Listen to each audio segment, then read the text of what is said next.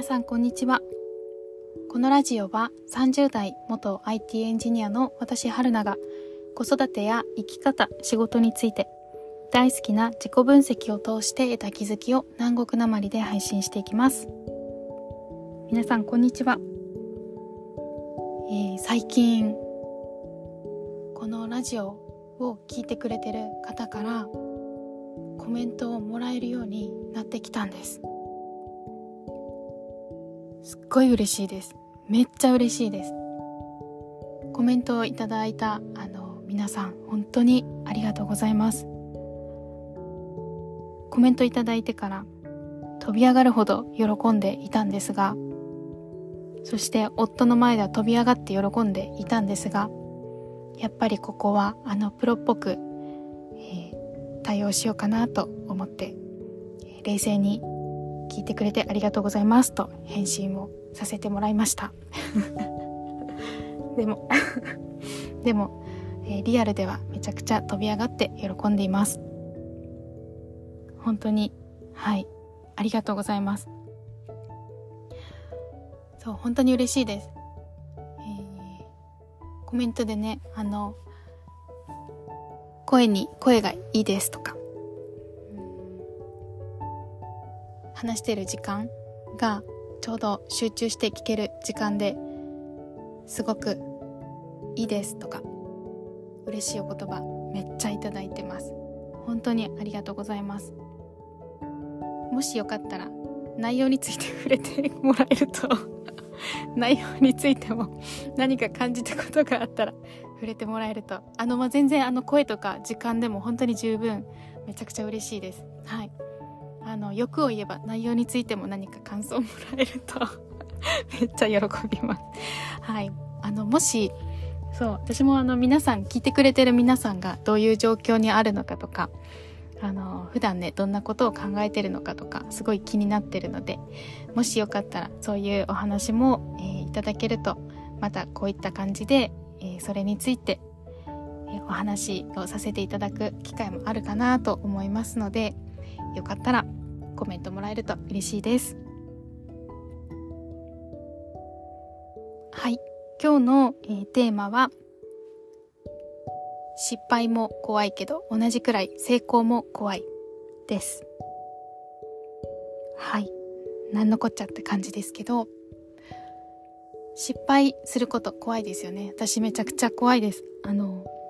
特に私はプレゼンテーション誰かの前で皆さんみんなの前で何かを発表するっていうのがめっちゃ苦手です。超緊張します。そう。なのなんで緊張するかっていうとやっぱりどう思われるかなっていうの怖いですよね。でその中でなんか変なこと言って失敗して変な印象を持たれたら嫌だなとかありますよね。失敗すること怖いです。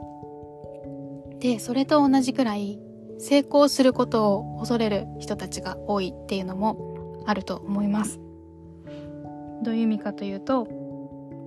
自分がね望んでることが本当に叶っちゃった場合それを自分が本当にコントロールできるのかとかその状況をやりこなすことができるのかっていうのがめっちゃ怖くなってくるんですよ。だから夢とか目標とか理想とかそれは叶えたいと言葉では言いつつも叶わない方が楽だなって思ってることもあると思います。でもやっぱそこでねあの、えー、根底にあるのは多分例えば、えー、子供時代幼少期とか小中高校生の時とか人はみんなもともと自由な発想をする人だと思うするんだと思うんですよ。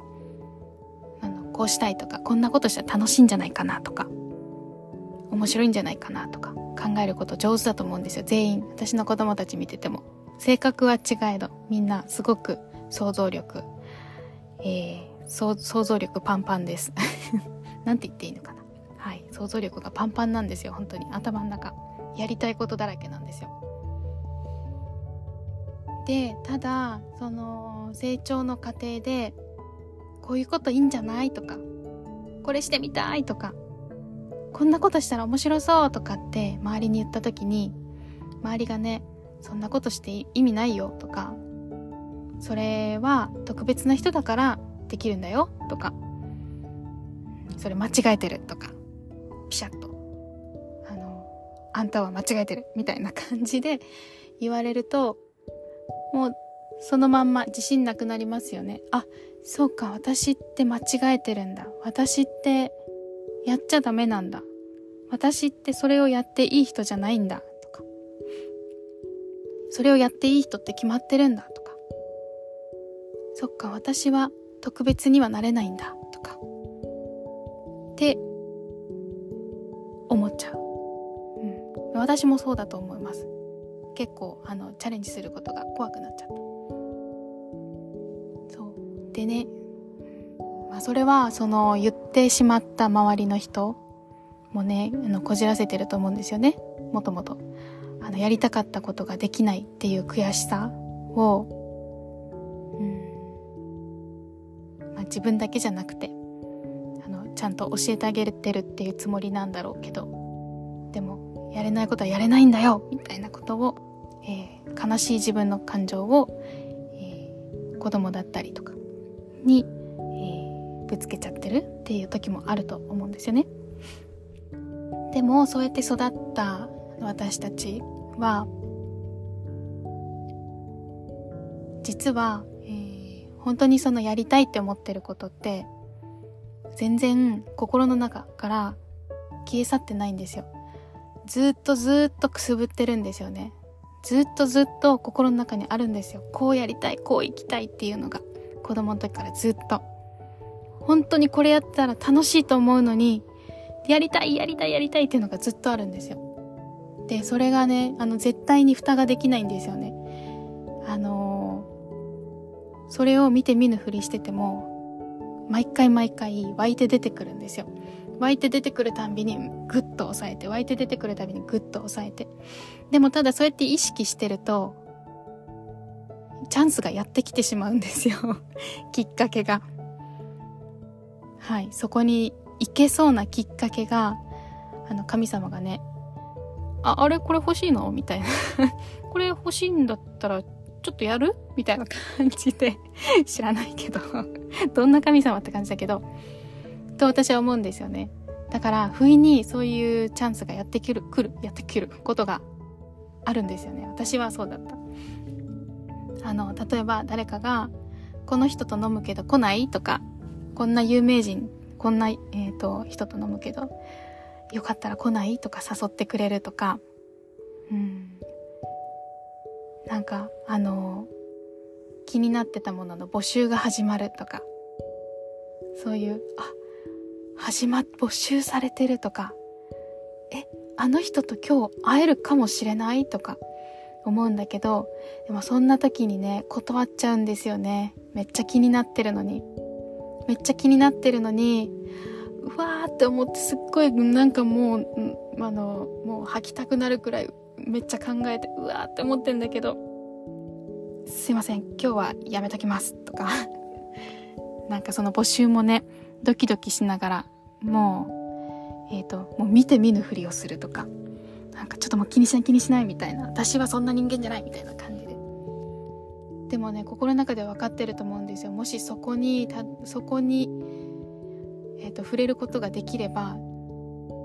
すっごいすっごい世界が開けるっていうのはもう自分では分かってるんですよ。ただ怖いんですよねそこに行くのが。もう未知でもあるんだけど。でそこでやっぱり出てくるのがその幼少期の時とかに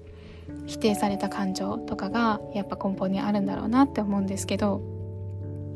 でも私それちょっと一個実感したことがあって